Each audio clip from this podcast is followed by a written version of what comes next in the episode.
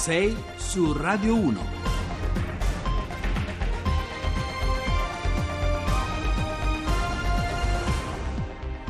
Ben trovati a 6 su Radio 1, buongiorno, martedì 26 giugno, sono le 6 e 7 minuti, al microfono con voi Giovanni Acquarulo. La cartina dell'Italia ridisegnata dal voto amministrativo, il risultato del secondo turno delle comunali che ha intaccato in profondità alcuni fondamentali della geografia politica italiana al termine però di un processo di lungo corso. Allora vi racconteremo oggi due storie, due versanti opposti della stessa, della stessa faglia, della stessa linea di frattura che ha attraversato il paese eh, Siena da una parte e Brindisi dall'altra. E poi la partita diplomatica che si gioca ancora sulla gestione dei flussi migratori, una partita che anche nel racconto impostato dal ministro dell'interno Matteo Salvini si impernia sul braccio di ferro eh, con la Francia di Macron. Non è un caso che la visita lampo di ieri del titolare del Viminale Libia abbia battuto ancora una volta su questi tasti, ma in apertura ci prenderemo qualche minuto per tornare sui mondiali eh, di Russia che da ieri sera ci consegnano i primi verdetti dentro una competizione in cui però al momento nessuna grande squadra ha finora rubato la scena o ha fatto stropicciare, ci ha fatto stropicciare gli occhi dalla meraviglia. Allora vi ricordo subito i nostri eh, contatti, il numero è il 335 699 2949 per sms e anche messaggi whatsapp e messaggi vocali, poi siamo in diretta sul profilo Facebook di Radio 1, potete scriverci sotto la nostra diretta e siamo siamo in diretta contestualmente anche sul sito di Radio Rai. Vi aspettiamo. 6 su Radio 1. E allora facciamo subito vivere questo mondiale di Russia, ve l'abbiamo detto, con l'Italia, l'Italia alla finestra, cercando di far vivere anche le storie, le tendenze, gli scenari che sono appunto eh, cuciti nel risvolto del dato sportivo, dei primi risultati che stanno arrivando con la conclusione eh, dei gironi eh, preliminari. I risultati vedremo quanto in linea con, con la storia e le tradizioni calcistiche che spesso anche hanno a che fare con politica, con la politica e con l'identità nazionale dei paesi eh, protagonisti del mondiale. Ne parliamo stamattina con eh, Beppe Dossena. Buongiorno e ben trovato. Buongiorno a voi. Allora, Beppe Dossena, lo ricordo, ex calciatore di Bologna, Torino, Sampdoria, campione del mondo nel 1982 ed ex allenatore di Ghana, Paraguay Albania, insomma uno che con la valigia in mano le dinamiche, i rapporti di forza del calcio internazionale li ha misurati eh, sul campo, o meglio, eh, dalla, ponchina, dalla, panchina. Dossena, allora, stanno arrivando eh, i primi verdetti eh, di chiusura dei gironi, ecco eh, come mai secondo lei in questo mondiale le grandi squadre continuano a far fatica?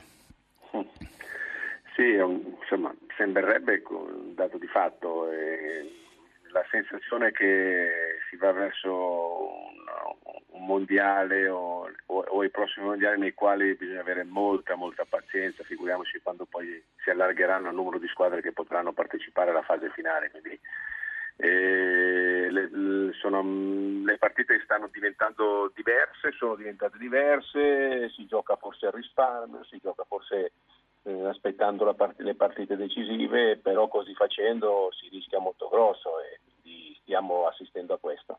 Ieri lo abbiamo visto anche peraltro con il Portogallo e con la Spagna, oggi l'Argentina rischia eh, di fatto sulla carta l'eliminazione con, eh, con la Nigeria. Ecco, secondo lei eh, come andrà a finire? Si può addossare la responsabilità di un eventuale debacle interamente a Messi, come già fanno in molti? No, no, anche se la tentazione è molto forte. È, è molto forte anche perché è indubbio che prestazioni, la prestazione di Messi fin qui in questo mondiale sono, eh, non raggiungono la sufficienza. Quindi Ovviamente, ovviamente, si deve far carico anche di questo, un giocatore che per caratteristiche, per qualità, per capacità dovrebbe dare di più. Certo, poi si deve allargare il discorso perché poi questo è uno sport di squadra e quindi bisogna anche andare un po' più a fondo. Eh, certo che si sta facendo molta fatica, molta molta fatica, bisogna avere molta pazienza, le squadre che candidate a vincere ne devono avere tanta, non devono farsi prendere dalla voglia e dalla smania di vincere subito, perché, perché sembra che questo sia una connotazione di, del mondiale. Senta, eh, Dossena, dopo questo primo giro di partite, secondo lei i rapporti di forza, anche i valori in campo, sono quelli che avevamo immaginato alla vigilia, oppure secondo lei ci sono eh, delle novità eh, che non avevamo in qualche modo visualizzato o pronosticato? No, è, è, chiaro che il mondo del calcio è questo, ma insomma si fa fatica, abbiamo visto Nigeria, lo stesso Marocco ieri, quindi se non si affrontano in maniera eh, diciamo così, de- determinata queste, queste partite si a, ci si incorre in brutte figure. Quindi, mh, mm, ci sono realtà che stanno uscendo, che hanno dormito fino a qualche tempo fa, che però in qualche maniera hanno sempre rappresentato delle incognite. E quindi, quindi bisogna fare attenzione, la qualità si è abbassata, le conoscenze sono arrivate ormai anche in paesi lontani da noi, dal nostro mondo e quindi bisogna affrontare tutte queste sfide in tutt'altra maniera. Eh sì, non ci sono più le squadre emergenti come si diceva una volta, ma sono squadre che poi hanno grande qualità anche per via di giocatori che giocano eh. Eh, in Europa oramai eh, da anni. Peraltro, eh, Dossena, l'ultima domanda eh, appunto Spagna e Portogallo già qualificate, eh, si guarda eh, già agli ottavi di finale perché poi il tabellone eh, disegna un quadro che potrebbe essere molto sbilanciato. Brasile, Germania, Francia e Argentina, eventualmente Argentina da una parte e poi la Spagna dall'altro lato che potrebbe in questo senso essere, eh, risulta- risultare favorita, almeno stando al, al ranking tradizionale. Lei che pensa? Così, il tabellone ci porta... Potremmo trovarci ecco, delle finali o delle semifinali anticipate già agli ottavi e ai quarti? È, è, molto probabile, è molto facile, però ritengo ancora che quando le partite cominceranno a contare, allora i rapporti di forza verranno, perché un altro dato di fatto da sottolineare è che assistiamo a partite nelle quali ci, si gioca in una sola metà campo, nel quale se, le squadre più deboli, le cosiddette più deboli, hanno poca voglia di giocare la partita, di farla e di andare anche a raccogliere quello che potrebbero raccogliere, quindi eh, capisco anche le difficoltà di queste grandi squadre. Poi però insomma, dovrebbero rimanere quelle le candidate alla vittoria, allora credo che anche lo spettacolo ne possa guadagnare. Dovesse puntare dopo dieci giorni su una squadra alla luce di quello che ha visto, su quale scommetterebbe? Sembrerebbe facilmente il Belgio, molto probabile la Francia, io dico Francia in, in generale, però le squadre che dormono come la Spagna e che si qualificano magari anche con molta fatica sono sempre lì, quindi io devo pensare che prima o poi la qualità venga fuori. Ecco spero di, di, di, non sbagliarmi, eppure spero anche di vedere magari un mondiale diverso. Allora, grazie a Beppe Dossena, ci risentiremo presto per verificare poi insieme quali dei nostri pronostici e dei suoi pronostici avranno trovato conferma eh, nei prossimi giorni. Grazie intanto e buona giornata. Clash con la loro London Calling nel giorno in cui Mick Jones, il chitarrista, compie 63 anni, sono le 6.18 e ci occupiamo ora di Libia, ve lo abbiamo anticipato, e di quella contrapposizione fra Italia e Francia sul fronte immigrazione che anche ieri da Tripoli il ministro dell'interno Matteo Salvini ha continuato ad alimentare, facendo leva anche sui vecchi fantasmi dell'intervento militare francese contro, contro il regime di Gheddafi. La sfida, insomma, per il leader leghista è, è chiudere o presidiare la cosiddetta rotta libica sul piano logistico, politico e militare, come è stato fatto eh, due anni fa per la eh, rotta eh, balcanica, grazie agli accordi al tempo fra Unione Europea e Turchia e l'inasprimento dei controlli alle frontiere in tutto l'est Europa. Ed è proprio dalla Turchia che è collegato con noi stamattina al Alberto Negri, inviato speciale del Sole 24 Ore e consigliere dell'ISPI, Istituto per gli Studi di Politica Internazionale. Buongiorno e ben trovato. Buongiorno, non sono più inviato del Sole 24 Ore da parecchio tempo, mi spiace. Va bene. Gra- grazie per la precisazione, Negri. Eh, le volevo chiedere subito, cominciamo da qui, eh, dopo la visita di ieri eh, in Libia di Salvini, qual è secondo lei il bilancio che possiamo fare anche alla luce del eh, Consiglio europeo di Bruxelles che prenderà il via tra due giorni? Ora ci sono due punti assolutamente molto chiari emersi dalla visita ieri. La prima è che gli hotspot o i campi profughi, come si vuol dire, si voglia dire, sono, sono esclusi categoricamente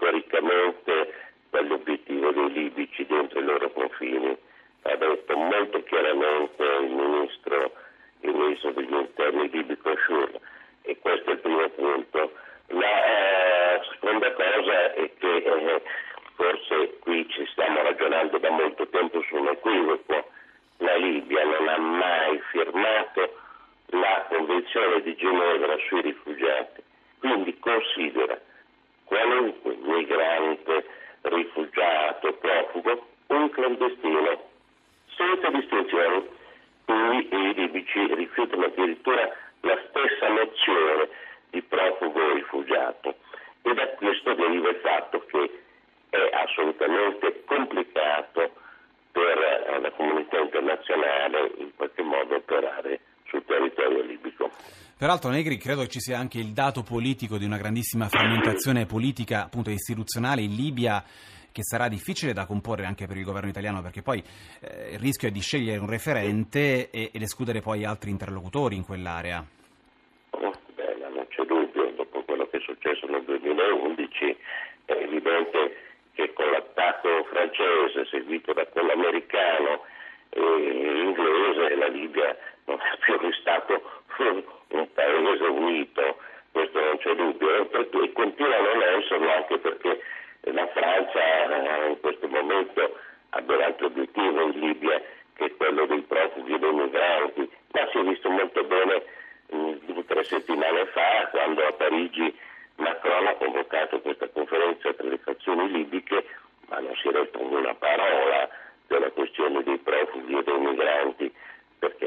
la Francia ha un altro obiettivo, più quello di annettersi dal punto di vista politico ed economico alla Cirenaica che è la parte orientale della Libia e che in qualche modo i francesi cercano di controllare attraverso il generale Khalifa Haftar sostenuto anche dall'Egitto e dalla Russia. Senta Negri, eh, lo abbiamo detto più volte, la questione immigrazione, in particolare il focus libico è anche una guerra poi di parole, di retoriche a uso interno, di schermaglie propagandistiche. Come mai secondo lei poi Salvini insiste così tanto proprio la, sulla contrapposizione con la Francia di Macron?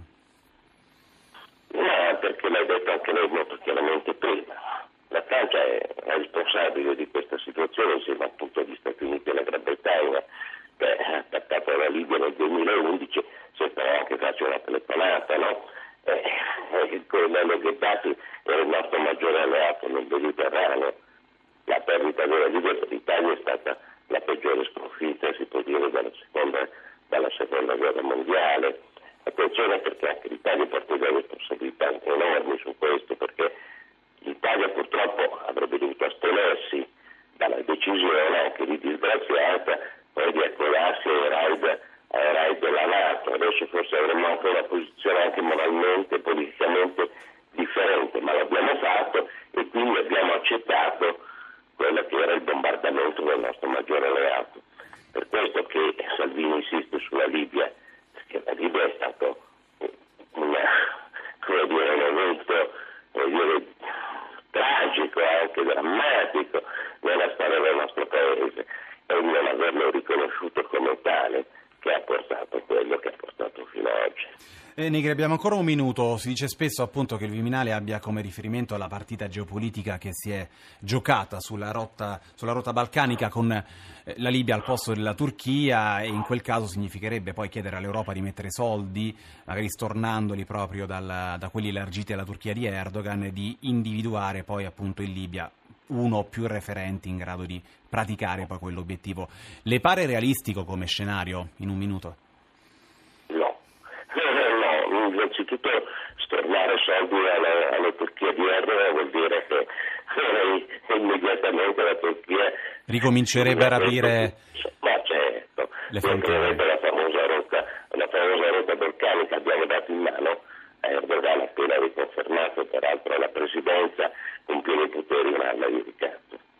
Allora, io ringrazio Alberto Negri, lo ricordo, consigliere dell'ISPI e mi scusi per la, la, precisazione mancata di prima, consigliere dell'ISPI, Istituto per gli Studi di Politica Internazionale, per averci accompagnato al termine di questa uh, prima parte di 6 uh, eh, su Radio 1. Tra pochissimi secondi c'è uh, l'onda verde con le consuete anticipazioni del traffico. Noi torniamo tra pochissimi minuti, invece ci occupiamo delle anticipazioni del GR1 delle 7 e poi con la politica, con i risultati delle amministrative del secondo turno delle comunali di domenica. Restate su Radio 1.